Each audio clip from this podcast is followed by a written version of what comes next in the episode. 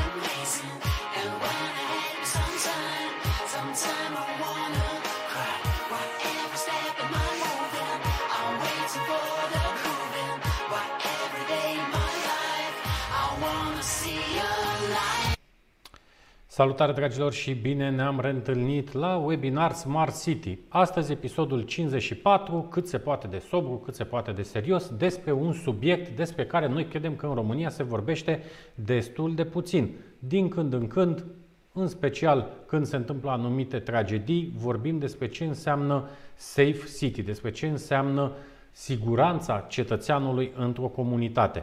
Astăzi avem 10 teme foarte serioase, 10 teme care ar trebui să vă intereseze, să ne intereseze și într-o arhitectură, într-o logică de dezvoltare a acestor comunități creativ inteligente, să încercăm să găsim soluții.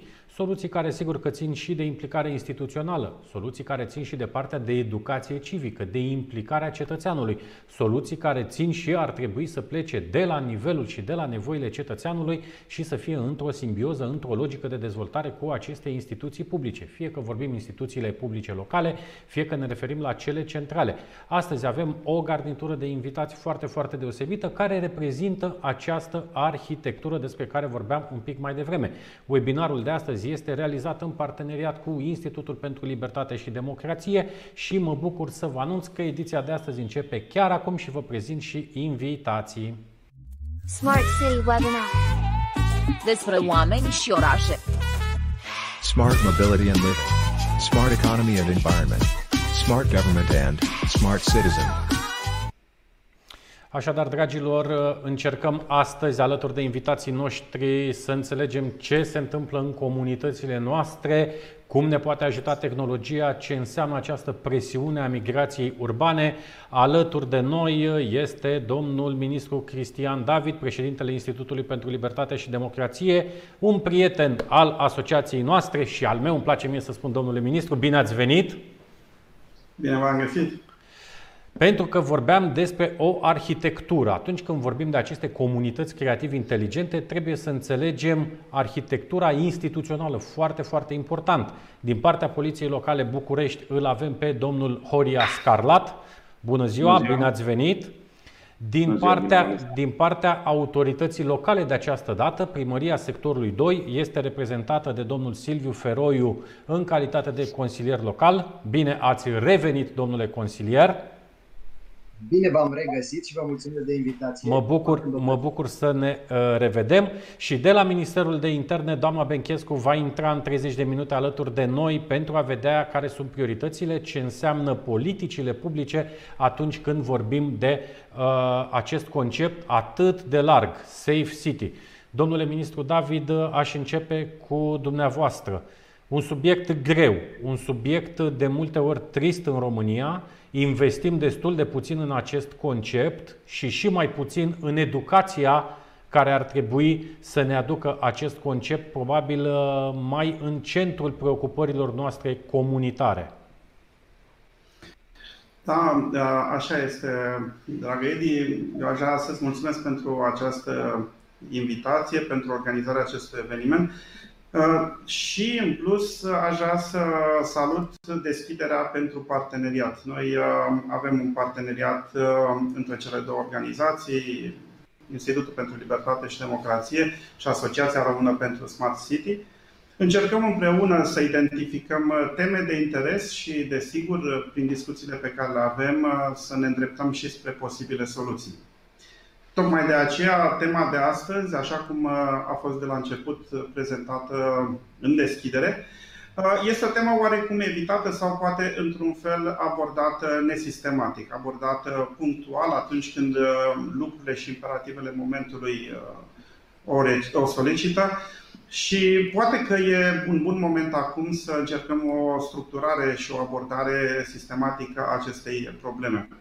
Poate că una dintre Um, unul dintre motivele, una dintre cauzele pentru care această discuție nu și are uh, locul într-un uh, mod permanent pe agenda noastră zilnică, uh, ține de percepție, de modul în care oamenii, comunitatea percepe siguranța personală, securitatea bunurilor, siguranța în spațiile publice.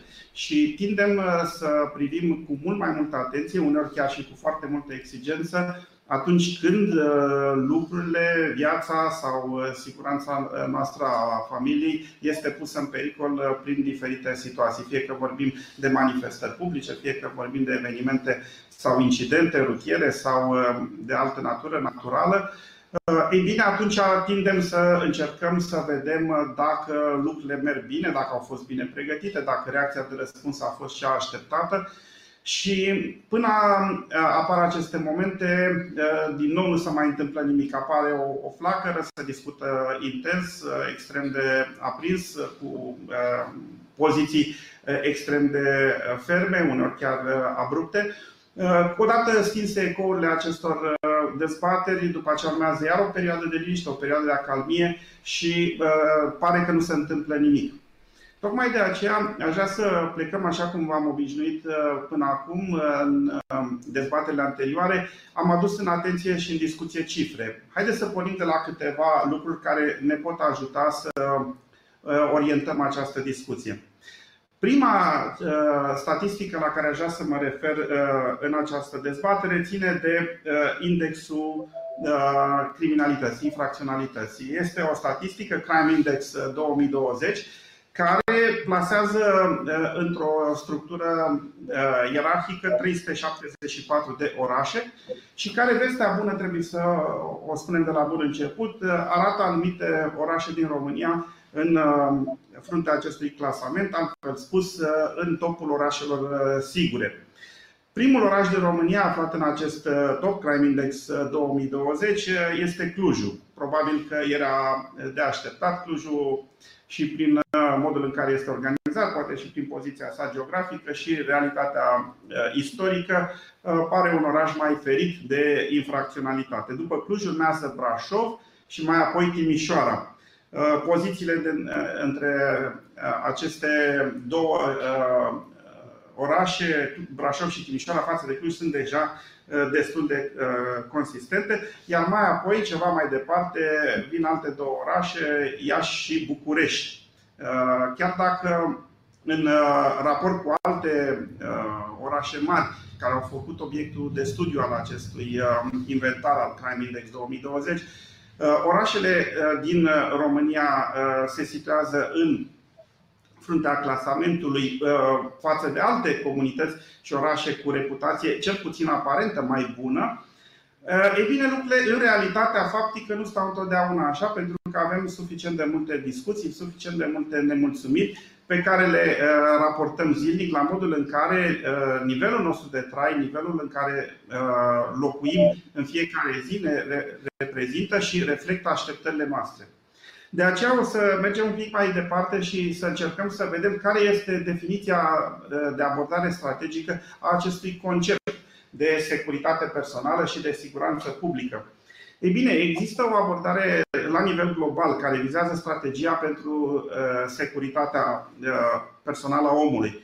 Și aici sunt foarte multe elemente care definesc și întregesc această abordare uh, tematică. Este vorba de apărarea vieții, a sănătății, a onoarei, a demnității, a drepturilor, libertăților, intereselor și averii personale. Iată cât de largă este abordarea în ceea ce înseamnă securitatea personală. Ea nu se referă doar la integritatea noastră fizică, nu se uh, uh, uh, limitează doar la ceea ce înseamnă bunurile personale, este un concept la nivel global acceptat a fi mai larg și chiar dacă noi nu vom avea astăzi timp să intrăm în detaliile acestui concept, e bine să reținem că toate aceste elemente conturează percepția de securitate.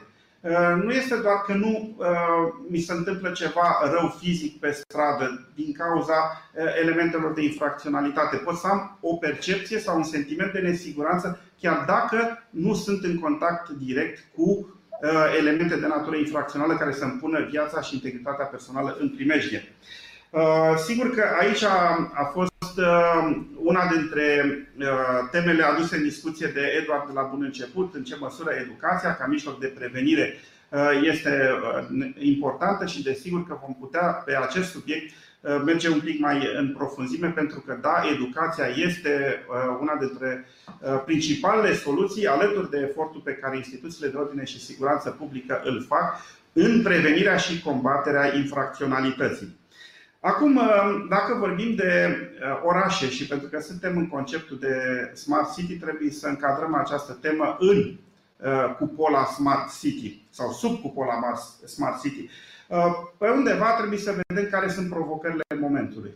Provocările vin din uh, migrația pe care o urmărim la, ca fenomen uh, la nivel global, uh, la nivel european, iar România nu face la rândul excepție de la această migrație a populației de la sat la oraș, din mediul rural către urban. Și chiar dacă a existat o scurtă inversare de poli în perioada în care a, a fost, au fost anumite restricții impuse din cauza pandemiei, Uh, fluxul major al migrației de la uh, sat către oraș uh, este o realitate, este un proces dinamic care ne arată că undeva la nivelul Uniunii Europene, în orizontul anului 2030, vom avea aproximativ 75-80% din populație trăind în mediul urban.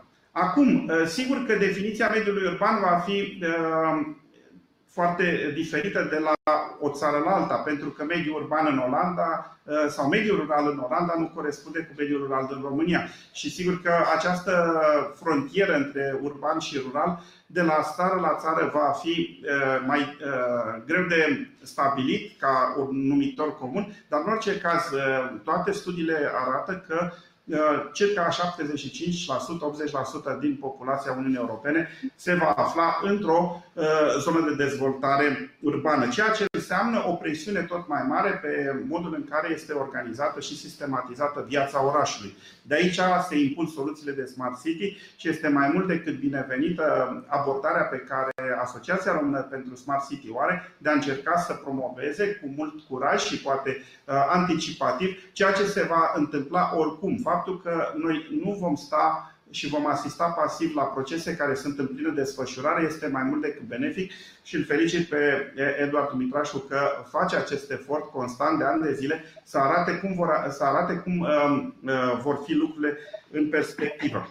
Sigur că provocarea de a uh, crește ca dimensiuni Uh, atât fizice cât și geografice și uh, demografice, marile aglomerări urbane, punem presiune nu doar pe serviciile publice, pe uh, utilități, pe infrastructură, ci și pe modul în care se gestionează comunitatea. Pentru că există un indice al infracționalității, care este o chestiune, din nou, de ordin statistic și care arată că la 100.000 de locuitori există un anumit potențial criminogen. Altfel spus, cu cât aceste aglomerări urbane cresc, cresc în uh, volum, în dimensiune, desigur că vom fi puși în fața situației de a avea și o creștere a infracționalității, dar o creștere naturală, organică, din uh, uh, motivul strict al creșterii demografice.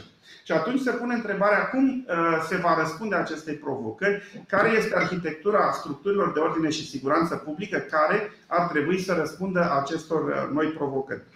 Pe lângă uh, aspectele de ordine și siguranță publică, un subiect uh, destul de sensibil și frecvent întâlnit în dezbaterea publică ține de uh, siguranța rutieră. Siguranța rutieră, sigur că are în vedere modul în care ne este organizat și fluidizat traficul. Dar ca să vedem o provocare și sunt convins că mai târziu um, Horia Scarlat, directorul executiv executiv al uh, Poliției Locale a municipiului București poate să dezvolte uh, cu cifre uh, relevante această temă, eu aș porni doar de la câteva realități. În 1990, 1989, 1990, nu mai avem exact aceleași datele statistice ale momentului, Bucureștiul avea în jur de 1 milion, 1 milion 200 de mii de locuitori cu toții. Rata de proprietate a autovehiculelor rutiere fiind aproximativ de eu știu, 0,5 pe familie, uh, uh, astfel încât la nivelul Bucureștiului, în anul 1990, probabil că se cifra undeva la 3-400 de mii de autovehicule înregistrate în București. Astăzi avem uh, în București înregistrați 1,8 milioane de locuitori, iar pe timpul zilei populația Bucureștiului crește la aproximativ 3 milioane. Se duce în momentele de vârf la aproximativ 3 milioane în timp ce numărul uh, mașinilor înregistrate în circulație în momentul de față este în București de 1,4 milioane, la care desigur se adaugă și sporul care vine din uh, cei aflați în tranzit în București. Ei bine, București are ca principală provocare dimensionarea și fluidizarea traficului, izvorâtă din simpla analiză comparativă a cifrelor. Dacă înainte aveam până la 500.000 de autovehicule în București, o infrastructură rutieră dată, astăzi probabil că avem circa 2 milioane de autoturisme uh, sau de vehicule de diferite uh, categorii și tonaje în deplasare în București pe exact aceeași infrastructură rutieră.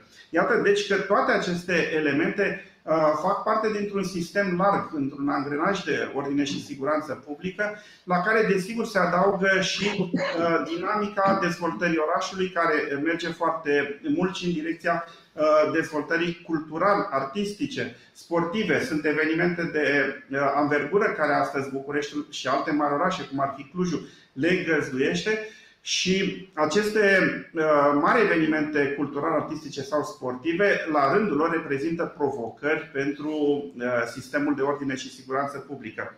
Uh, am dat doar câteva elemente care cred că sunt importante de a oferi un cadru general de dezbatere. Desigur că noi nu vom discuta azi despre toate aceste subiecte, dar trebuie să înțelegem că acest concept de safe cities nu se limitează doar și exclusiv la Uh, integritatea fizică a persoanei nu se limitează doar la securitatea bunurilor, ci este un concept general integrat.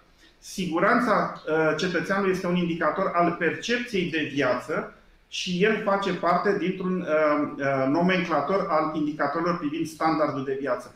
Poate că în anumite situații sau anumite orașe pot să aibă cifre statistice mai puțin bune decât le-am prezentat eu aici referitor la orașele din România, dar dacă cetățeanul care este în prim planul activității administrative uh, se simte în siguranță și în confort, acest lucru primează. Deci trebuie să creăm un ansamblu de măsuri extrem de larg, un instrumentar bogat și variat, care să creeze percepția uh, de siguranță publică și în același timp Uh, omul trebuie să se simtă în centrul atenției, protejat și încurajat să se dezvolte pe măsura capacităților și competențelor personale pe care le are.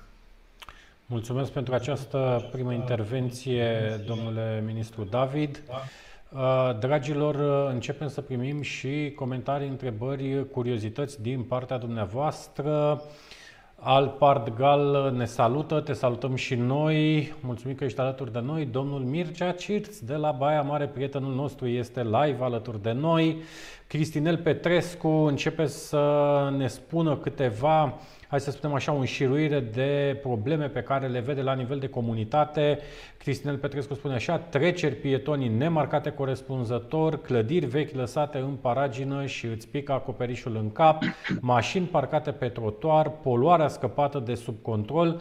Nico Avram uh, din UK, vă salut domnilor de aici din UK. Când se pot lega funcționalitățile tipice de Smart City la aplicații software domestice de business. O să vorbim și despre acest lucru. Nico, mulțumim că ești alături de noi. Raluca Halitz, care se uită la noi și este alături de noi pe LinkedIn. Felicitări pentru inițiativă. Mulțumim frumos, Raluca. Rămâi alături de noi. Ca de obicei, dragilor, avem și un premiu Cartea Smart City de la idee la implementare. Este cadoul nostru pentru dumneavoastră, pentru toți cei care ne lasă un salut, un gând, o curiozitate sau o întrebare pentru invitații noștri. Și pentru că eu vorbeam un pic mai devreme despre această arhitectură instituțională cu alte valențe de implicare civică, la fel cum și domnul Cristian David spunea un pic mai devreme, nu putem să nu înțelegem această paradigmă a siguranței în comunitate. Și aș vrea să mergem să vedem acum abordarea unui UAT, o unitate administrativ-teritorială, primăria sectorului 2. Îl salutăm încă o dată pe Silviu Feroiu, consilier în cadrul Consiliului Local uh, Sector 2. Uh, Silviu, o temă grea, o temă grea, se vorbește, cum spunea domnul David un pic mai devreme, se vorbește doar cu ocazia anumitor evenimente tragice de cele mai multe ori și nu vreau să enumăr astăzi ce s-a întâmplat doar în ultimul an sau în ultimii doi ani în România, în comunitățile noastre, dar cum facem să înțelegem nevoia de securitate cum larg a fost uh, explicată un pic mai devreme, da? deci ea iese din zona bunurilor sau a integrității fizice integrează partea de tehnologie, partea de nevoi, de școală, de spital, deci este un concept destul de larg. Care sunt preocupările voastre la, la nivelul Consiliului Local? În primul rând, aș dori să, să structurăm uh, această discuție pe niște trei linii mari, și anume, din partea unui OAT, când privește această problemă a siguranței publice și a confortului cetățeanului care trebuie să-l aibă, să se simtă sigur în OAT, să, din punctul meu de vedere, să privești din trei uh, puncte. Una, infrastructura pe care o uh, pune la dispoziție OAT-ul, al doilea, serviciile și al treilea, educație. Și aș vrea să le luăm pe fiecare în parte și să vorbim puțin de fiecare în parte și uh, anume să încep cu infrastructura. Când ne gândim la infrastructură, toată lumea se gândește de cele mai multe ori la uh, parcuri, drumuri și cam atât. Infrastructura totuși reprezintă mult mai mult uh, și o preocupare din ce în ce mai mare a noastră, cel puțin la sectorul de infrastructură, inclusiv din punct de vedere al dezvoltării IT-ului și a digitalizării. Și asta este tot o siguranță pe care o dau cetățeanului. Pentru că el știe că serviciile pe care eu pot să îi le ofer din punct de vedere al infrastructurii de IT sunt sigure pentru el. Nu mai este nevoie ca să uh, se ducă și să se aglomereze într-un, într-un spațiu închis sau să se ducă și să își pună integritatea fizică probabilă uh, prin a merge în aglomerație cu mașina. Uh, infrastructura în continuare trebuie să ne gândim că, exact cum spunea domnul ministru, este uneori mai ales cea rutieră undeva la anii 90 cu foarte multe mașini și foarte aglomerate din punct de vedere a UAT-ului. Trebuie dezvoltată infrastructura ecologică. Citeam un comentariu de la un. Am văzut acolo că a apărut uh, despre poluare și infrastructură. Este trebuie redusă poluarea prin infrastructura adecvată. Este clar că fără o infrastructură pentru un transport green, piste de biciclete, nu putem să mărim uh, siguranța cetățeanului. La ora actuală se circulă într-un haos total. Bicicliștii, tinete pe trotuare, mașini parcate. Deci nu putem să vorbim în continuare de, despre siguranța cetățeanului fără o infrastructură dezvoltată, inclusiv din punctul acesta de vedere. Dorim să trecem departe, dar fără să ne ascultăm ceea ce înseamnă capitolul servicii și o să vă spun de ce consider eu că, consider eu că serviciile unei primării intră tot la fel în capitolul de siguranță a cetățeanului. Uh, vedeți, noi suntem obișnuiți ca să ne ducem și să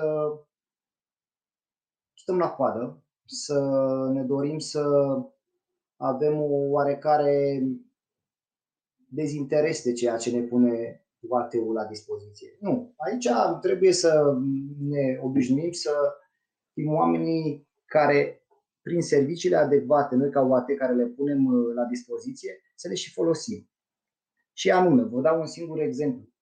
Uh, când stai la un moment dat să stai pentru un certificat de urbanism, aceste servicii durează foarte, foarte mult timp și știți că durează enorm. Prin servicii pe care o primărie le poate pune la dispoziție, sunt elementele de siguranță pe care tu ți le faci pentru că nu mai pierzi atâta timp, sunt niște servicii pe care tu reușești să le, să le faci. Vreau să ajungem și la capitolul educație.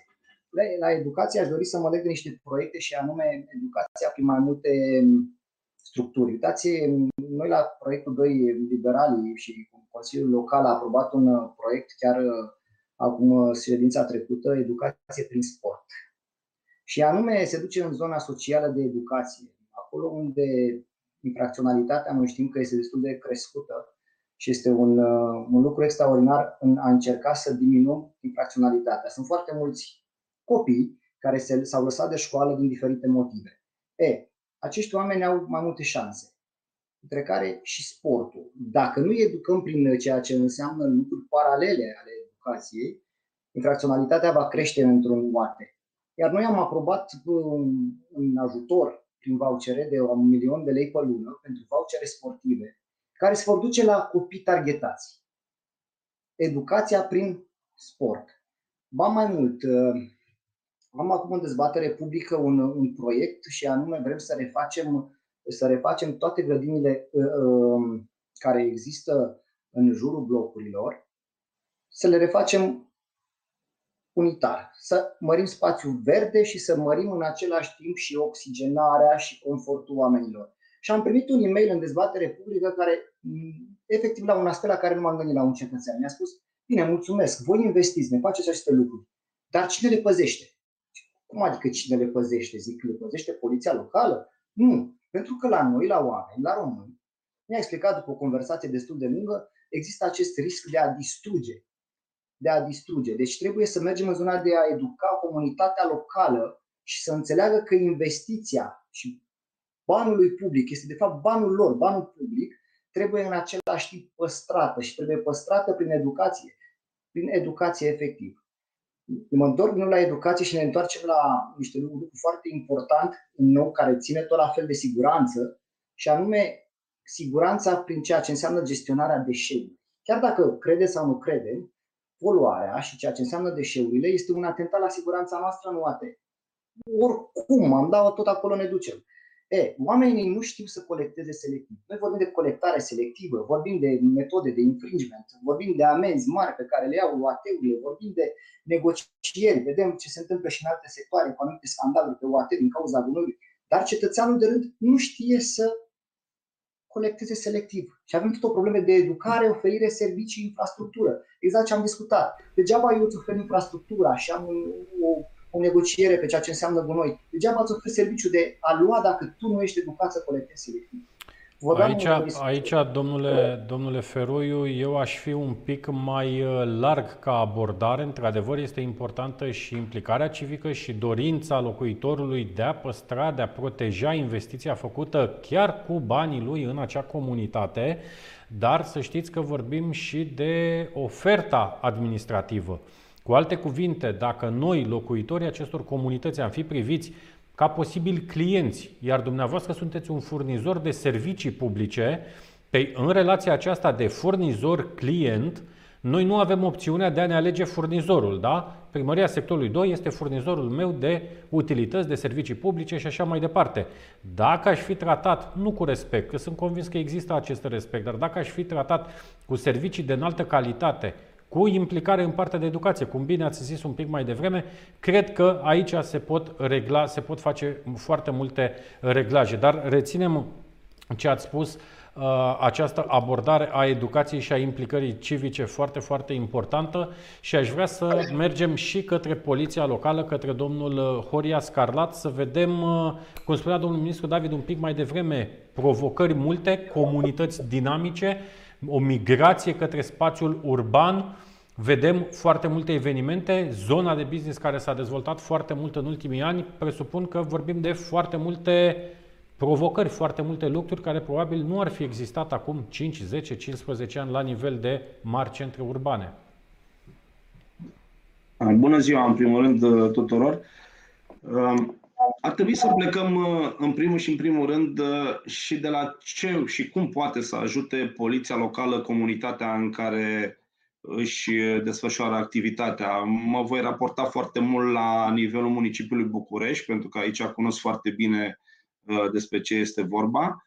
Nu înainte de a dori totuși să introduc subiectul ăsta abordând un pic atribuțiile poliției locale ca să înțeleagă toată lumea cam care este plaja de acțiune a poliției locale la nivelul municipiului București. Poliția locală, în momentul de față, chiar dacă are un efectiv stabilit foarte clar de legea 155, de legea poliției locale, a atribuțiilor și a domeniilor de activitate, ea își desfășoară în momentul de față pe mai multe pariere Uh, activitatea, mai multe domenii, dacă pot să spun așa. Unul este ordinea și liniștea publică. Uh, aici acționează în scopuri care uneori se suprapun mai mult sau mai puțin cu atribuțiile Poliției uh, Naționale. Al doilea este circulația pe drumurile publice, disciplina în construcții, protecția mediului, că tot ați vorbit de mediu, și uh, activitatea comercială, care este supusă controlului tot așa pe mai multe paliere. Uh, există într-adevăr o, o legătură foarte strânsă între uh, modul de educare a populației, um, ca și gradul de civilizație și rata infracționalității, cum există o legătură și între nivelul de trai și rata, rata infracționalității. La nivelul municipiului București avem o medie undeva de 300-350 de polițiști locali per sector, dar, de fapt, angajații poliției locale de sector. Practic, în stradă nu sunt 350 în fiecare sector. Uh, sunt mult mai puțini. Aici ține mm, foarte mult și de managementul fiecărui primar, cât și al uh, municipiului București, de a trimite cât mai mulți oameni în stradă. De foarte multe ori ne confruntăm cu uh, organigrame în care toată lumea stă la birou și în stradă, practic, din 500 de oameni ajung 200, nici măcar ăia. Uh, în cazul uh, poliților de sector este aproximativ uh, la fel. Cam jumate stau la birou, jumate sunt în stradă. Aia cei din stradă sunt și ei la rândul lor în trei schimburi sau poate chiar patru schimburi, cum e cazul celor de la circulat.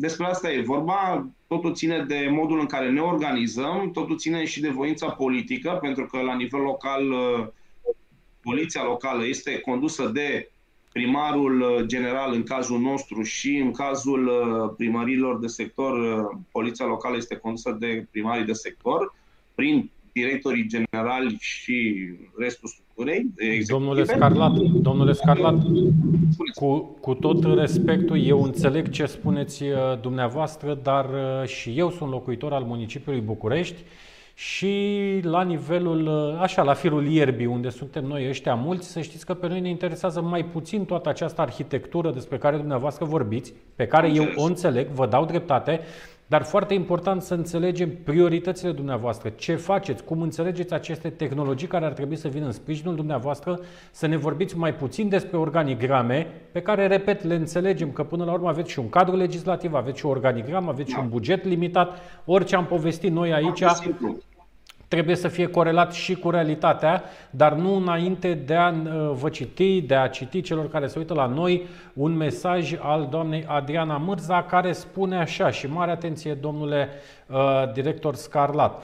Pentru a evolua spre concepte de Smart City și Safe City, ar trebui ca soluțiile să fie utilizate și concepute pentru a fi utilizate de cât mai multe instituții. Exact ce vorbeam noi, domnule David, un pic mai devreme, acea arhitectură largă, instituțională, fără de care nu putem să vorbim despre conceptul de Safe City. Un exemplu, multe orașe au sisteme avansate de supraveghere, de ce poliția rutieră nu folosește informațiile stocate pentru prevenție? Șoferii care nu respectă regulile în trafic pot fi amendați pe baza imaginilor înregistrate. Îmi amintesc o vizită în Londra unde prietenul pe care îl vizitam nu a vorbit la telefon la volan pentru că exista riscul mare să îi vină amenda acasă. Observăm multe încălcări ale regulilor de circulație, de exemplu, deși avem sisteme de supraveghere implementate pe mulți bani în orașe. Până când soluțiile nu vor fi gândite pentru a fi folosite în proiecte instituționale comune, exact ce spuneam și noi, va exista o limitare majoră a eficienței și impactului acestora. Vă rog, domnule Scarlat. Foarte simplu. La nivelul municipiului București există uh, o interconectivitate între polițiile locale mm, privind uh, implementarea unui sistem de supraveghere video pe absolut toate intersecțiile, pe absolut toate arterele principale, chiar și cele secundare în cazul sectoarelor. Uh, numai că cadrul legislativ ne uh, pune în imposibilitatea, cel puțin pe noi ca poliție locală, de a acționa în, în, în acest sens.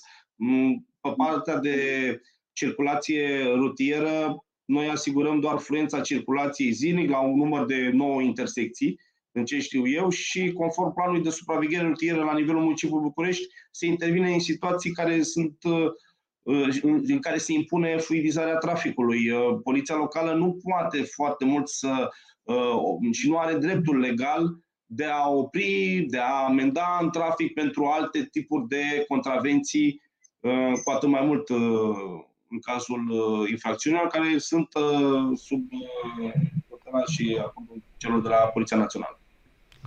Domnule ministru David, vorbeam un pic mai devreme despre educație foarte importantă. Haideți să vedem și acest concept al coerciției despre care se vorbește foarte mult în România singuri facem uh, tot felul de analize în care noi ne comparăm, românii sunt needucați, românul aruncă pe jos, românul aruncă pe geam, românul face, românul drege și ce să vezi când te duci în Anglia, în Germania sau în Franța, toate lucrurile sunt foarte bine așezate. Trebuie să spunem că și puterea coerciției a reglat acolo foarte multe din aceste lucruri, pentru că același român când ajunge la Berlin, la Londra sau la Paris, nu aruncă pe jos, respectă cutumele chiar de bun simț. Vă rog.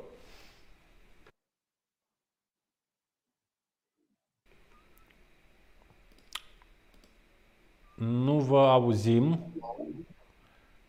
Cred că acum. Nu, tot, tot, nu, vă, tot nu vă auzim.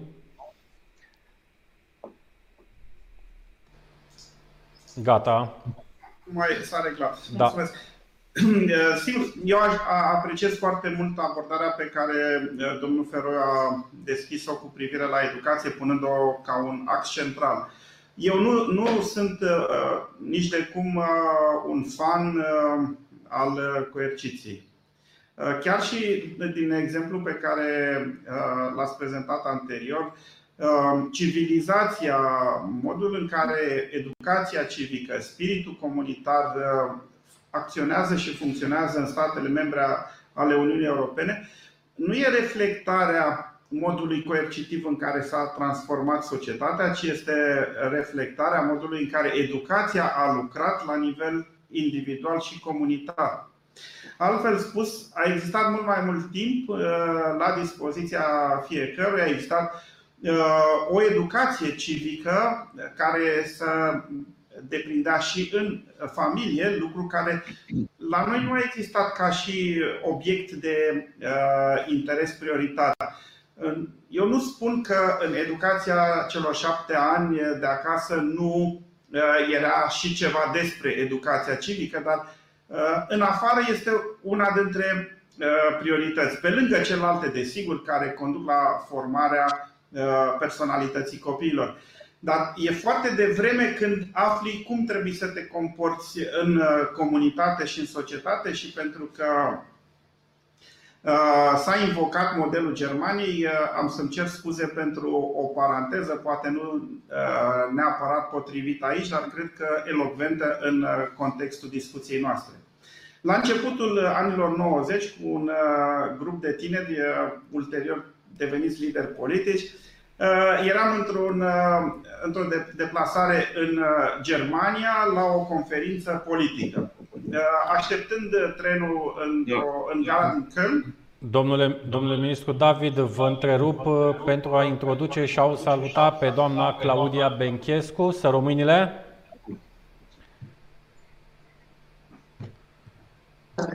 Bună ziua, am cer scuze de întârziere. Bună nu ziua. este nicio problemă, mulțumim că sunteți alături de noi. Imediat cum termină domnul ministru Cristian David ideea, revenim la, la dumneavoastră pentru că vrem să înțelegem și la nivelul ministerului care sunt prioritățile. Mulțumim pentru prezență încă o dată. Vă rog, domnule David. Uh, am să, uh, am să o scurtez. Uh, ideea era că noi, oameni uh, adulți, uh, cu uh, pretenții de responsabilitate politică și civică, în, aflați în uh, gara din Köln, așteptând uh, trenul nostru, am văzut câțiva copii care se jucau pe peronul gării. Accidental, unuia dintre copii i-a sărit din gură guma de mestecat. Copiii să continua să se joace, dar acel copil care i-a, i-a sărit din gură guma de mestecat s-a oprit din joacă S-a întors la locul unde a căzut cum a demestecat, a ridicat-o și a mers disciplinat și a pus-o la gunoi. Imaginați-vă că noi patru uh, români la vremea respectivă și subliniez, la începutul anilor 90, am rămas uh, surprinși și am urmărit contemplativ, uh, aș putea spune, modul în care acel copil care nu avea mai mult de 10 ani uh, a, uh, a avut o acțiune și o responsabilitate civică față de propria lui acțiune. Pe noi această imagine ne-a marcat mai mult decât orice școală sau educație. Acest exemplu pe care un copil de mai mic de 10 ani ni l-a dat nouă adulților ne-a rămas în memorie și atunci am înțeles de fapt cum funcționează educația și spiritul civic, pentru că acesta se însămânțează timpuriu, el este un proces care începe de la uh, prima vârstă și de aceea vedem că oamenii sunt civilizați și au un comportament civilizat în societățile occidentale. Mai vedem în egală măsură, și aceasta este partea pozitivă și cu ea uh, mă opresc, că România atunci când intră într-un sistem disciplinat, ordonat și uh, bine structurat, îl respectă. Deci problema nu este în dreptul românului ca individ, ci este în, în dreptul modului în care este organizată și funcționează nu societatea în ansamblu ei, ci mai ales uh, la nivel comunitar, modul în care ne comportăm, fixăm reguli, dar mai ales, și cu asta cred că uh, este deschisă și calea către doamna subsecretar de stat, mai ales cum respectăm legea și cum instituțiile care au ca obligație aplicarea legii fac acest sistem nu de coerciție, ci de reguli, norme și standarde de viață și legale sunt respectate. Mulțumesc frumos uh, pentru opinie, domnule David. Sărumile încă o dată, doamna subsecretar de stat. Mulțumim că sunteți alături de noi. Noi, în prima parte, am discutat și despre ce înseamnă arhitectura instituțională atunci când vorbim de conceptul de Safe City. Am vorbit un pic și despre ce înseamnă acest input al tehnologiei pe care cred că ar trebui să-l îmbrățișăm și să înțelegem că tehnologia este o unealtă în slujba comunităților, inclusiv prin această paradigma a conceptului de Safe City. Am vorbit și despre educație, despre implicare civică. Am încercat să înțelegem care este rolul în acea arhitectură a Consiliului Local de la sectorul 2 ca și reprezentant al uh, unei primării. Am încercat să vedem de la domnul Horia Scarat ce înseamnă rolul Poliției Locale la nivelul municipiului București, dar la nivelul instituției centrale. Când vorbim de ministerul pe care îl reprezentați, de acest concept foarte larg, Safe City, nu vorbim despre comunități creativ inteligente pe care le vrem sigure. Care este viziunea Ministerului, prioritățile, să spunem, provocările, dar și oportunitățile, pentru că nu ar trebui să ne uităm doar într-un sens negativ. Eu cred că următorii ani pentru Ministerul uh, pe care le reprezentați aduce multe, foarte multe oportunități de investiții, de schimbare a paradigmelor, de implicare civică. Da, mă mulțumesc. Într-adevăr, este tema zilei Safe Cities și Smart Cities și, în general, digitalizare și tot ce înseamnă smart.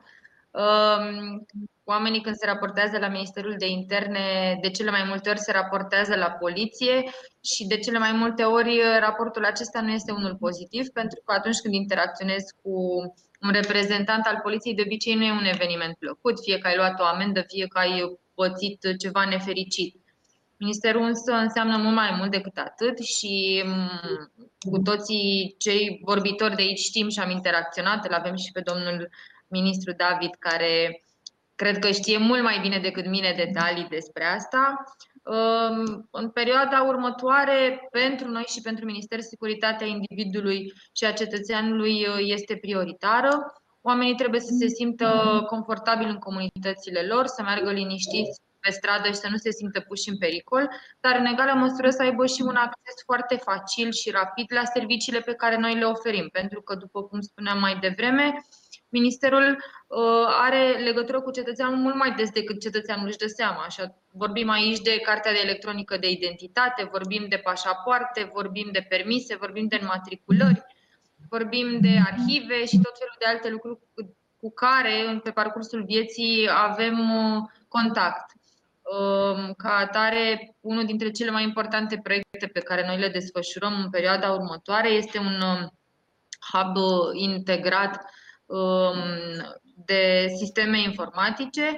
Asta înseamnă emiterea actelor de stare civilă toate în online, astfel încât cetățeanul să interacționeze cât mai puțin fizic cu instituția noastră și să poată să reușească să facă totul prin e-mail. Uh, de la, din 2 august, după cum știm, lansăm Carta Electronică de Identitate, care se dorește în timp a fi o interfață a cetățeanului cu statul, nu doar cu Ministerul și cu structurile noastre, ci pur și simplu cu toate celelalte structuri de care oamenii se lovesc. Va avea uh, posibilitatea să aibă atașată și semnătura electronică și în timp dacă se dezvoltă cloudul guvernamental, vom avea acces la mult mai multe lucruri. De exemplu, să te poți autentifica la bancă sau să poți să-ți plătești facturile și așa mai departe. Ăsta e doar unul dintre lucrurile la care lucrăm și care este cel mai important pentru noi în perioada următoare. În egală măsură că vorbim de safe city și de smart, uh, pentru noi foarte importantă a fost prezența în școli și cred că au discutat și colegii mei și mai ales un director de la Poliția Locală. Pentru noi, măsurile de asigurare a unui climat de siguranță rămân o prioritate și este important să știm că elevii și copiii sunt în siguranță și că merg, iar și pentru părinți este important să știe că merg liniștiți la școală și, nu, și sunt protejați în orice moment. De aceea noi în fiecare an elaborăm un plan pentru proximitatea școlilor, unde sunt suplimentate patrule de poliție și jandarmi pentru că de multe ori simpla prezență fizică a colegilor noștri descurajează eventualele acte de agresiune sau de altă natură ce ar putea pune în pericol viața și integritatea uh, lor. De asemenea, o altă temă importantă este traficul rutier. Uh, cred că toți uh, cei care vorbim astăzi aici ne petrecem mult timp în București și știm cât de dificil este de a călători în București dintr-o parte în alta. Trebuie identificate în parteneria cu primăria multe soluții pentru a limita cât pe cât posibil aglomerația și traficul. Cred că sunt legate cele două, ce spuneam mai devreme, interacțiunea cetățeanului cu statul de traficul rutier. Cred că de multe ori majoritatea multor mașini care sunt în trafic sunt oameni, sunt cetățeni care se deplasează în diverse instituții ale statului pentru că încă nu suntem digitalizați suficient și atunci ei trebuie să meargă fizic, să-și ridice un cazier, să-și ridice un pașaport, să-și ridice un buletin și o groază de alte documente care odată ce acest hub va fi gata, undeva în 2022-2023, multe din interacțiunile acestea vor putea fi făcute online și atunci vom ajuta și partea de trafic, nu doar partea de timp economisit pentru cetățean. Um, de asemenea, foarte important a fost pentru noi proiectul uh, privind combaterea violenței domestice. După cum bine știm, unul dintre instrumente a fost uh, promulgat uh, în urmă cu, cred, mai puțin de o lună, legea privind monitorizarea electronică în cadrul unor proceduri judiciare și execuțional penale, o să dau un citat, care reglementează înființarea, organizarea și funcționarea sistemului informatic de monitorizare electronică. Vorbim despre acele brățări electronice de monitorizare a um, potențialilor infractori sau a celor care sunt deja declarați infractori, agresori, pentru a proteja victimele de prezența lor în apropiere. Um, pentru noi, creșterea criminalității este una dintre temele complexe pe care o tratăm în fiecare zi. În fiecare zi se întâmplă câte ceva. Sunt foarte multe lucruri de discutat și de povestit, dar cred că e mai sănătos să avem o interacțiune decât un discurs foarte lung al meu. Așadar, aștept multe întrebări și sunt aici pentru a răspunde. Încă o dată cerându-mi scuze pentru întârziere. Mulțumesc! Nu este nicio problemă, mulțumim frumos. Adriana Mârza pe LinkedIn continuă. În Belgia, încălcările codului rutier de o gravitate medie nu sunt sancționate cu suspendarea permisului de conducere, ci cu amenzi substanțiale. Raționamentul este simplu. Prin suspendarea permisului, șoferul nu va mai circula cu mașina, nu va mai plăti taxa de autostradă, carburant, etc. Deci nu va mai genera venituri din taxe. Dar un șofer care de câteva ore a încălcat codul rutier ulterior, probabil prin plata unor amenzi consistente, nu va mai face asta. Spuneați că nu sunteți fanul coerciției, domnule David, la noastră se referă. În Belgia, pentru amenzi de circulație, s-a refuzat acordarea cetățeniei, deci coerciția funcționează și în alte țări. Aici cred că trebuie păstrat un echilibru, cu siguranță nu cred că trebuie să ajungem chiar la acest nivel, dar uh, pentru că vorbeam de această arhitectură, domnule ministru David, uh, uitați cât de frumos arată această fereastră. Avem instituțiile centrale, locale, din aparatul direct de, uh, hai să spunem, apărarea comunității și a societății civile. Cred că asta este o arhitectură, o uh, coerență atunci când vorbim de promovarea acestui concept de safe city. Vă rog, domnule David. Arhitectura pe care noi am făcut-o astăzi aici a fost relativ ușoară, mai grea pe teren. Aplicarea, aplicarea ei. Tot pentru că știți că îmi plac statisticile, am să deschid această rundă de intervenții cu o statistică la nivel european a numărului de lucrători în ordine și siguranță publică la suta de mii de locuitori. Statistică care este direct legată de nivelul și percepția de infracționalitate. Și vom vedea că România este undeva pe la mijlocul acestui clasament european, unde media arată un număr de 318 polițiști la 100 de mii de locuitori, România având 242. În timp ce țări unde este o percepție a infracționalității mai mare, cum ar fi cazul Ciprului sau al Greciei, țineți-vă bine, Cipru are 573 de polițiști la 100 de mii de locuitori. În timp ce țări, evident, țările scandinave, unde Uh, lucrurile din punct, din punct de vedere al infracționalității stau foarte bine, sentimentul de siguranță și confort există. Ei bine, în Finlanda sunt doar 137 de polițiști la 100 de mii de locuitori. Uh, aici, când uh, vorbim de această arhitectură de ordine și siguranță publică, doamna subsecretar de stat a spus foarte bine, nu ne referim doar la poliție.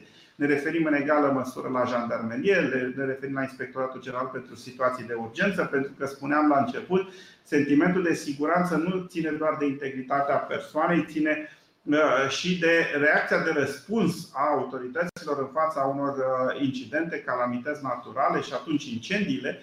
Uh, eu zic că pun Inspectoratul General pentru Situații de Urgență într-o apreciere mult mai favorabilă față de celelalte structuri de ordine și siguranță publică și dacă privim în ansamblu această arhitectură uh, a structurilor Ministerului de Interne, putem să spunem că aprecierea generală este pozitivă, uh, chiar dacă în anumite situații lucrurile nu sunt uh, pe măsura așteptărilor.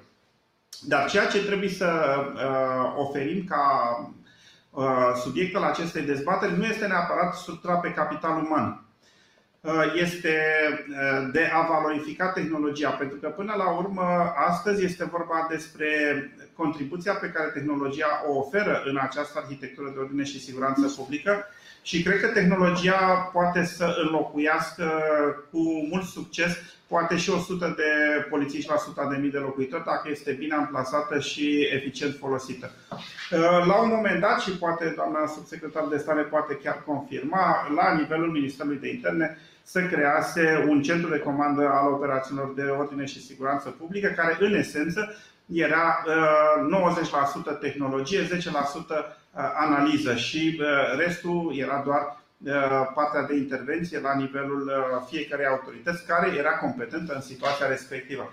Deci partea de tehnologie astăzi ajută extrem de mult la păstrarea climatului de ordine și siguranță publică și cred că noi în conceptul Smart City Eh, trebuie să, nu, trebuie să ne axăm pe tehnologie și pe, nu pe resursă umană. Resursa umană este atât cât poate să-și permită o autoritate locală sau statul să uh, țină ca structură, dar tehnologia poate face foarte mult. Uh, sunt câteva cazuri de uh, povești de succes. Nu este acum timpul să discutăm cum este securizat New Yorkul, dar este un caz care sunt convins că căruia îi putem dedica un singur seminar și vom vedea ce măsuri de tehnologie înaltă sunt puse în aplicare la New York și cum acestea despovărează practic structurile umane și în ce măsură sunt eficiente, New York fiind unul dintre orașele cele mai provocatoare din punct de vedere al riscurilor de ordine și siguranță publică. Aici importanța tehnologiei cu siguranță că trebuie, trebuie precizată. Sigur că astăzi nu face obiectul întâlnirii noastre cum se uh, face cum se folosește această tehnologie la New York, dar avem și foarte multe comentarii care duc către, către acest lucru. Cosmin Carvaci, de exemplu, spune că este foarte greu să discutăm despre Safe City atunci când poți cumpăra un SIM prepaid de la orice colț de stradă, fără niciun fel de identificare a cumpărătorului. Vezi metoda accidentul și multe altele. În timp ce pe LinkedIn Remus Iacob spune mare interesant ce măsură instituțiile din sistemul de ordine și siguranță publică utilizează sau intenționează să implementeze soluții digitale pentru managementul forței de muncă mobile, agenți de pază, patrule mobile și așa mai departe. Prin urmare, profit de ce a spus domnul David un pic mai devreme și introduc această teză, această temă a tehnologiei, a tehnologizării și digitalizării multor din procesele instituțiilor dumneavoastră și aș merge la doamna subsecretar de stat Benchescu să vedem exact acest hub despre care ați vorbit, Cartea de identitate electronică despre care noi am povestit în ediția trecută cu domnul Giulescu și am arătat atunci beneficiile un moment extraordinar de important din punctul nostru de vedere, pentru că noi vorbim de digitizare, digitalizare, chiar transformare digitală, dar nu înțelegem ce înseamnă acest single point access, cum mă va putea identifica pe mine statul pentru a nu mă mai duce cu printul cărții de identitate conform cu originalul, pentru a nu mă mai uh, duce la uh, etajul 2 să depun cererea online și alte situații hilare care ni se întâmplă și pe care le-am văzut în spațiul public. Prin urmare, haideți să vedem ce înseamnă această tehnologie pe care o putem folosi astăzi când noi uh, vorbim. Doamna Benchescu, vă rog. Uh, practic vorbim de platforme interconectate care vor avea un punct unic de intrare, adică tu în momentul în care te conectezi cu datele tale, vei avea acces în baza de date și te vei conecta, tu ai ca și cum un profil care conține toate datele tale, în timp, bineînțeles, nu acum, atunci când vom avea toate instituțiile conectate la, acest, la această platformă. Este o sună destul de avansat și este un program foarte avansat, însă va dura puțin până toate instituțiile vor coopera și vor ajunge la un punct comun astfel să găsească un mod de lucru, mai ales că trebuie și foarte bine securizat, pentru că o astfel de provocare foarte mare poate naște și vulnerabilități foarte mari. Este o Dar provocare, cu siguranță, cu siguranță sunt și foarte multe vulnerabilități, dar sunt și foarte mulți cei care profită de aceste posibile vulnerabilități pentru a promova, provoca fake news, diverse știri, de a merge, de a crea un soi de curent împotriva acestor procese, proceduri sau intenții de a folosi tehnologia. Eu cred, dragilor, că la nivelul societății civile avem datoria de a îmbrățișa tehnologia, de a nu ne opune, dar asta nu înseamnă că nu trebuie să fim cu un ochi foarte atent pe instituțiile care vor avea acces la aceste date și care vor folosi parte din ele. Sigur că atunci când vorbim de cartea de identitate electronică, acolo trebuie să înțelegem că celelalte instituții vor trebui să ofere servicii, dar intrăm într-o altă discuție. Urmăriți uh, webinarul nostru de săptămâna trecută pentru a vedea ce înseamnă pentru arhitectura de digitalizare din România. Mergem și la domnul Horia Scarlat uh, să vedem ce înseamnă tehnologia, domnule Scarlat, cum poate să vă ajute și ce înseamnă această interconectare despre care vorbea doamna Benchescu un pic mai, uh, mai devreme. Din punctul nostru de vedere, tehnologia înseamnă dotare cu camere video performante pe arterele principale și intersecțiile principale ale municipiului București.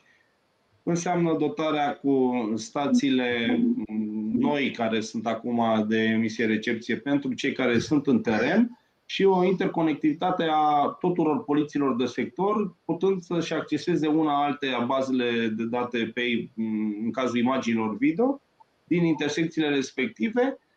Și mai mult de atâta nu avem ce să discutăm pentru că poliția locală, v-am spus, toată lumea uh, încearcă să uh, sau nu știe că poliția locală reprezintă și are un domeniu de activitate un pic mai vast, adică noi aici ne referim o mică parte care uh, se ocupă de ordinea publică, în domeniul ordinii și liniște publice, o mică parte care uh, are grijă de fluidizarea traficului în intersecțiile mari, v-am spus în cazul nostru undeva în jur de 9-10 intersecții, 9 intersecții mi se pare că avem Poliția Locală București, lăsând celelalte poliții de sector și ele la rândul lor au câteva intersecții, dar tot așa foarte puține. În schimb, ne axăm foarte mult pe disciplina în construcții, pe controle de mediu, că tot s-a vorbit mai devreme despre toate astea, unde aici activitatea poliției locale este destul de semnificativă pentru că din structura uh, instituției noastre, mai mult de jumătate, practic, este fostul corp de control al primarului. Înainte de a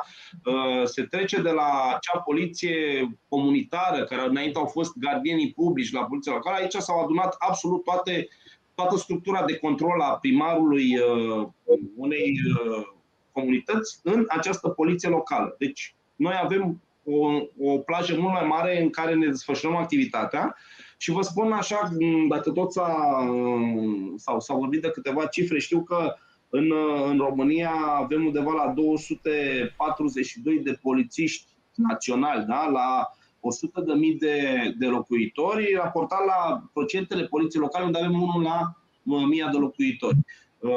De asta am spus mai devreme și am vrut să aduc în discuție acele cifre ca să puteți să vă faceți așa o imagine um, cât de necesar ar fi o poliție locală prezentă în stradă mai mare, dar uh, fiind restricționați de uh, legislație, nu se poate. Și atunci, cu ce avem, trebuie practic să uh, ne împărțim pe aceste atribuții care sunt cum sunt. De exemplu, anul, aș face o comparație între anul 2019 și anul trecut, 2020, în care Uh, direcția control am avut în anul 2000, 2019 uh, undeva în jurul a 12.359 de petiții de soluționat. Anul trecut am avut undeva la 10.910 uh, petiții de soluționat, din care au fost controle efectuate în anul 2000. Astea au fost petiții am avut controle undeva la 21.000 în anul uh, 2019 și 23.600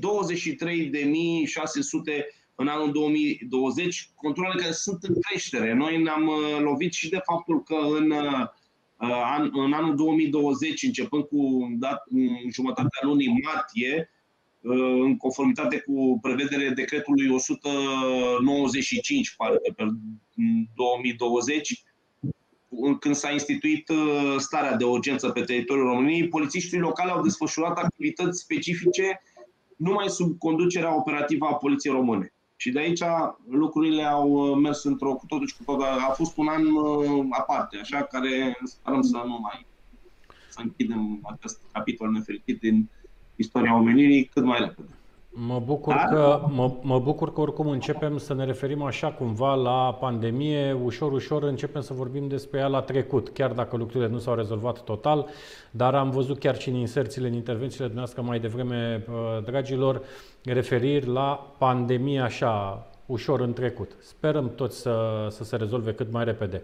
Bun, Silviu Feroiu, tehnologie, comunități inteligente, abordarea primăriei sectorului 2, în arhitectura despre care vorbeam un pic mai devreme. Da? Ne spunea uh, Horia Scarlat uh, Adineauri, partea de CCTV, supraveghere video, comunicare cu celelalte uh, poliții, cu celelalte primării, evident, și avem și on top, așa dacă mi se permite uh, exprimarea, partea de uh, minister, care sigur că are mult mai multe pârghii și da. legislative și tehnice.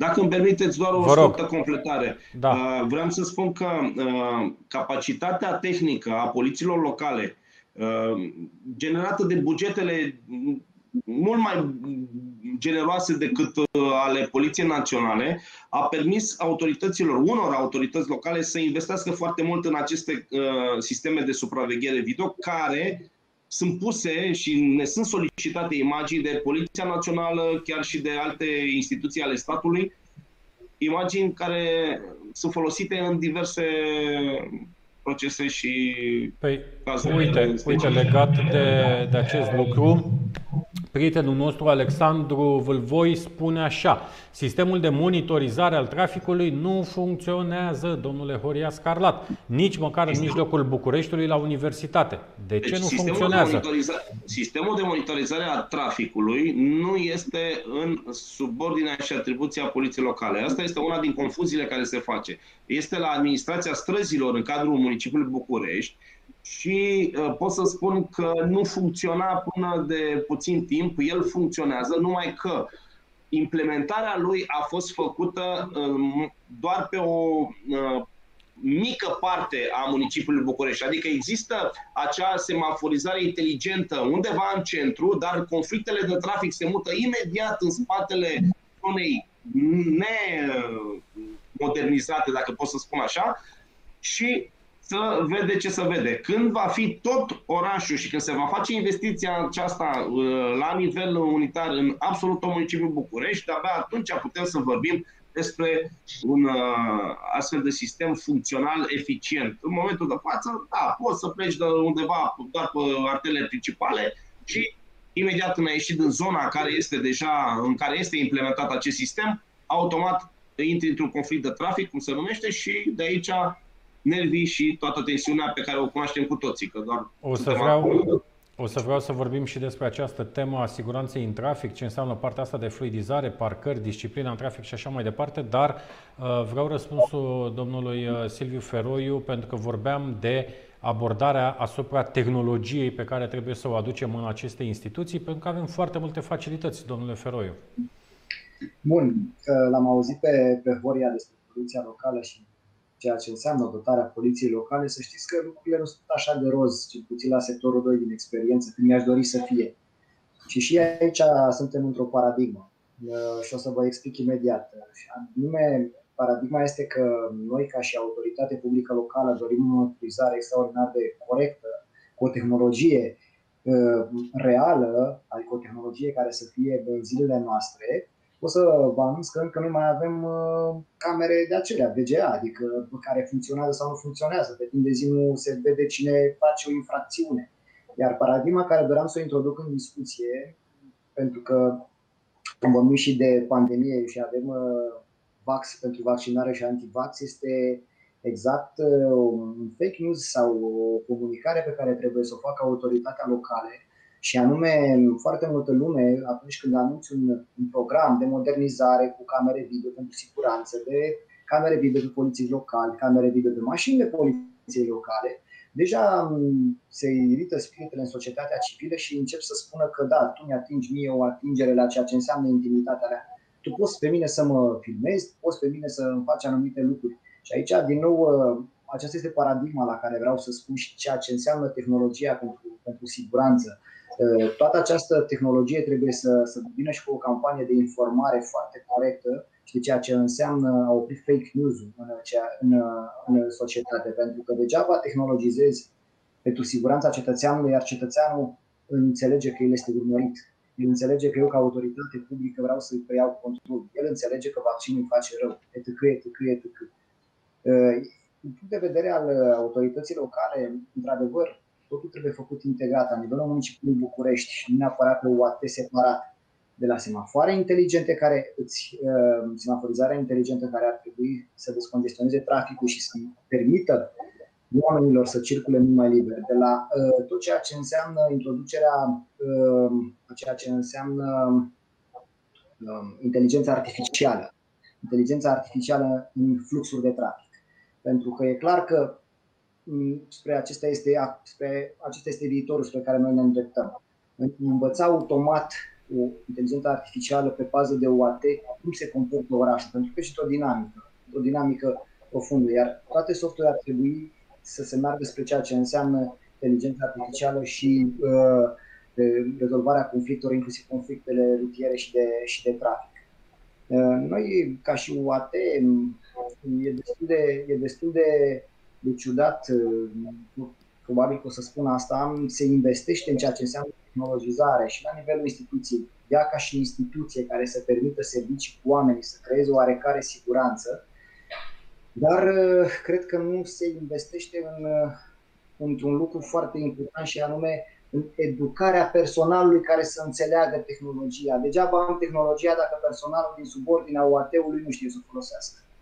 Este un lucru foarte, foarte, uh, foarte rău din punctul meu de vedere, pentru că nu se Aici, Aici, da, domnule, domnule Feroiu, vestea proastă pentru dumneavoastră este că nu eu trebuie să investesc de la nivelul știu. comunității, ci dumneavoastră de la nivelul Consiliului Local sau domnul uh, Horia Scarla de la nivelul Poliției uh, Locale a Municipiului București sau sau doamna subsecretar de stat de la nivelul Ministerului, noi doar putem să ajutăm promovând aceste tehnologii, promovând, avem și noi împreună cu domnul ministru David, anul trecut am avut Academia Primarilor, anul acesta am reluat seria de cursuri Academia Smart City. Noi încercăm să promovăm, să educăm cât de mult putem acești decidenți din instituțiile publice, dar investițiile în cele din urmă vă aparțin. Uh, și, iar aici să știți că eu aș ieși din retorica lui nu avem bani. Eu cred că avem bani, cred că avem bani dacă înțelegem să scriem proiecte. Idei, dacă aveți și dumneavoastră, domnule Feroiu, stați să le auziți pe ale mele. Eu am 10.000 de idei în fiecare zi și să știți că sunt foarte bune pentru că sunt ale mele. Dar dacă din 10.000 de idei nu știu să scriu un proiect, N-am făcut nimic, din păcate. Uite, avem o întrebare pentru doamna subsecretar. Uh, Adriana Mărza vă întreabă, Poliția Rutieră are cadrul legislativ pentru a trimite amenzi șoferilor pe baza înregistrărilor video ale sistemelor de supraveghere din orașe?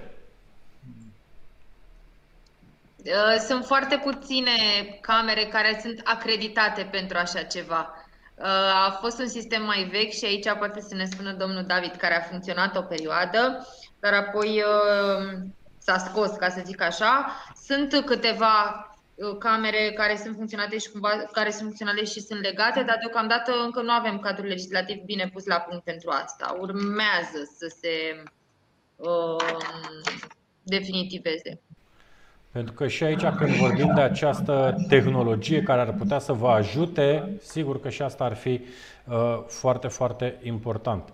Bun, domnule ministru David, încet, încet uh, ne apropiem așa de finalul întâlnirii noastre. Foarte multe teme, un subiect uh, greu, complex, cu o arhitectură, cum am tot repetat astăzi, destul de, uh, de dificilă.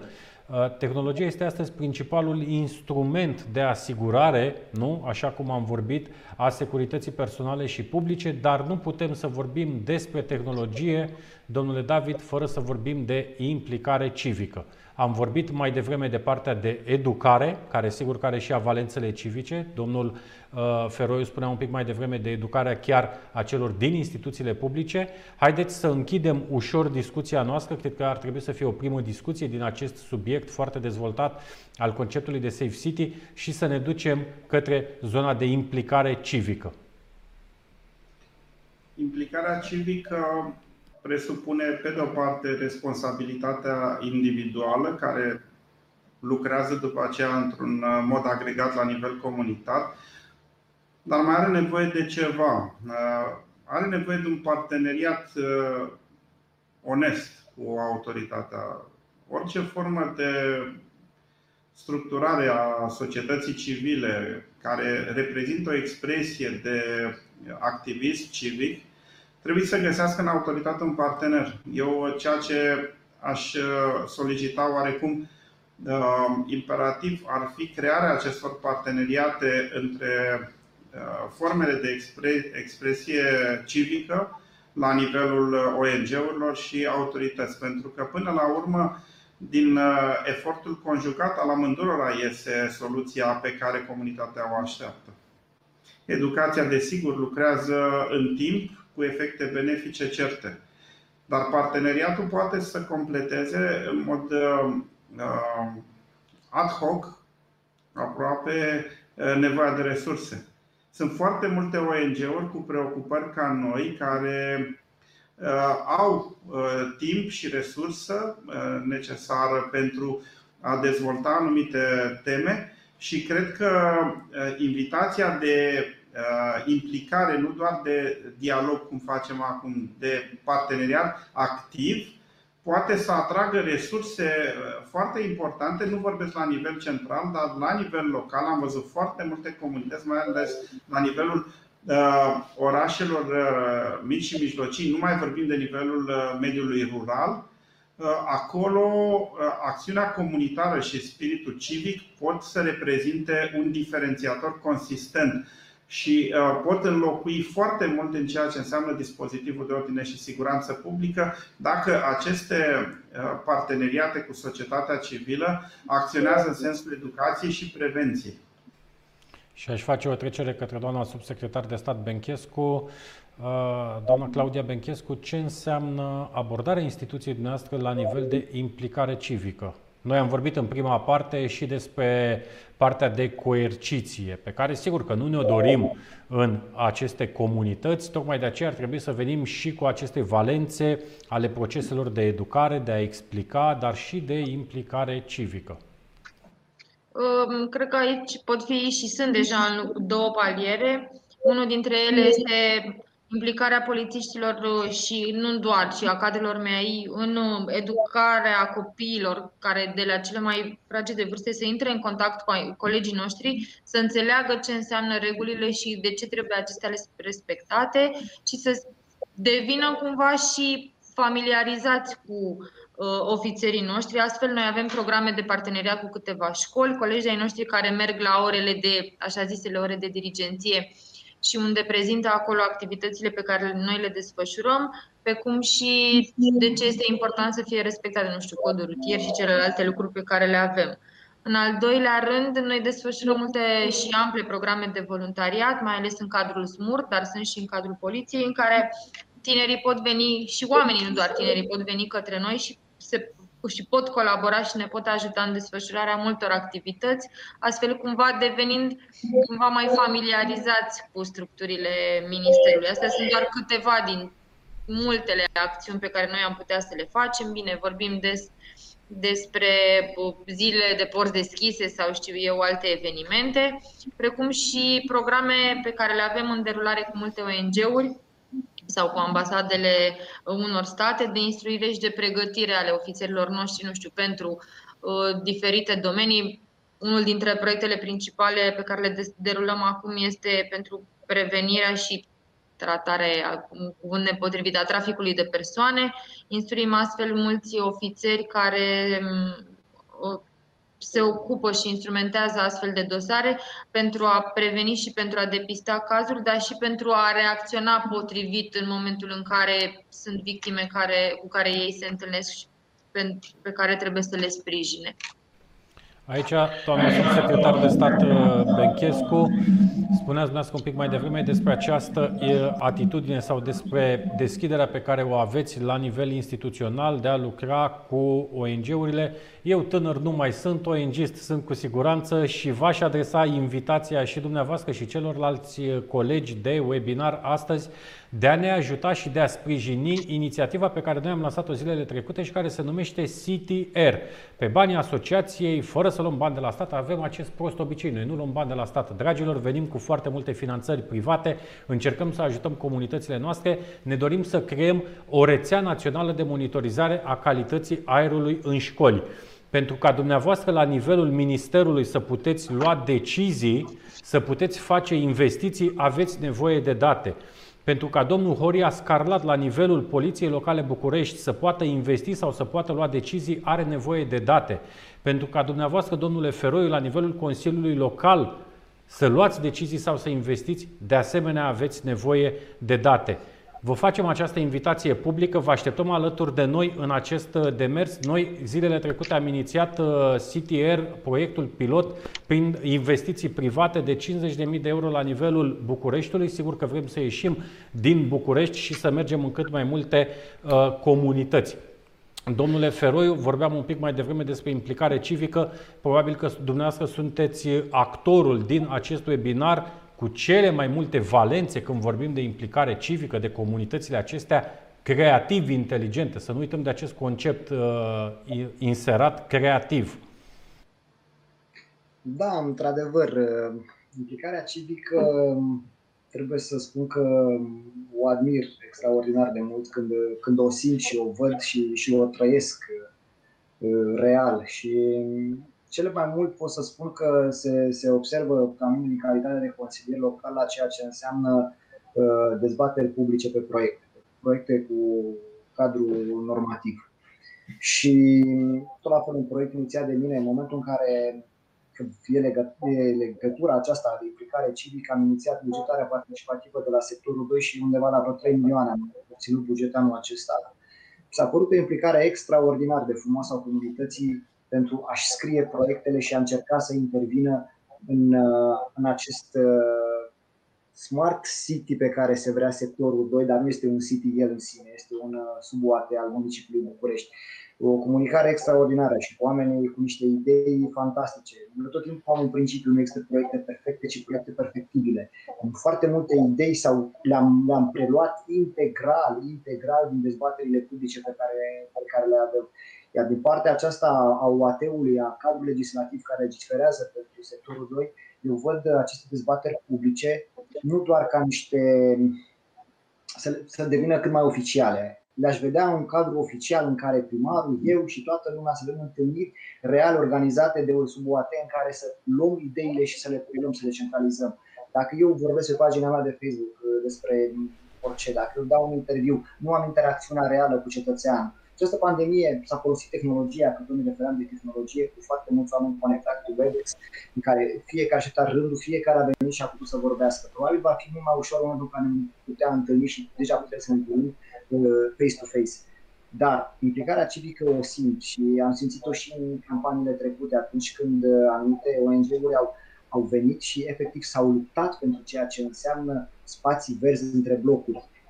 Acolo unde intrăm în paradigma a ceea ce înseamnă eu sunt proprietar, fac ce vreau cu terenul meu, eu sunt cetățean, mă implic civic, vreau un aer mai curat, dar n-aș vrea să mai construiești între blocuri. Și aici iar intervine această chestie între legalitate și oportunitate, care nu este reglementată de legea din România. Eu, ca și consilier local, pot să dau un vot de oportunitate, dar nu neapărat de legalitate, sau invers. Și cred că implicarea sub ului și asta văd eu viitorul, este ca aceste spații controversate să intre în, în uh, proprietate, cu uh, sectorului 2 a municipiului București. Un fond, un fond din buget și eu cred că voi propune de la anul într-un proiect de hotărâre, nu știu dacă va trece, ca un anumit fond 1%, 0,5% să intre special pentru achiziția de asemenea terenuri, pentru spații verzi, nu neapărat parcări, așa cum lumea o să, o să puțin parcări. E, trebuie și parcări, într-adevăr, în momentul în care tu dezvolți locuri de parcare, dezvolți trafic. Dezvoltând trafic, se merge în uh, principiul în care știm ce, unde se ajunge, ca în ziua de astăzi. Trebuie tot timpul să mergem spre partea de a dezvolta cu ajutorul comunității locale, cu ajutorul implicării civice, doar acele proiecte care sunt bune pentru, nu doar pentru ei, ci pentru toată lumea. Nu reinventăm roata, sunt fer convins că aceste proiecte le putem găsi. Și inspirația mea în proiectele mele postale mele preluate de la idei de succes și acolo unde se au implementat. Asta că comunitatea civică în sectorul 2 este fantastică, oamenii sunt fantastici și felicit, dar, aici am un dar, uneori există și acea categorie de oameni care ar face orice ca să împiedice implicare civică. De ce? Ne întoarcem la primul subiect, educație, care tocmai l-am închis. Mulțumesc pentru, mulțumesc pentru această intervenție. Mergem și la domnul director Horia Scarlat.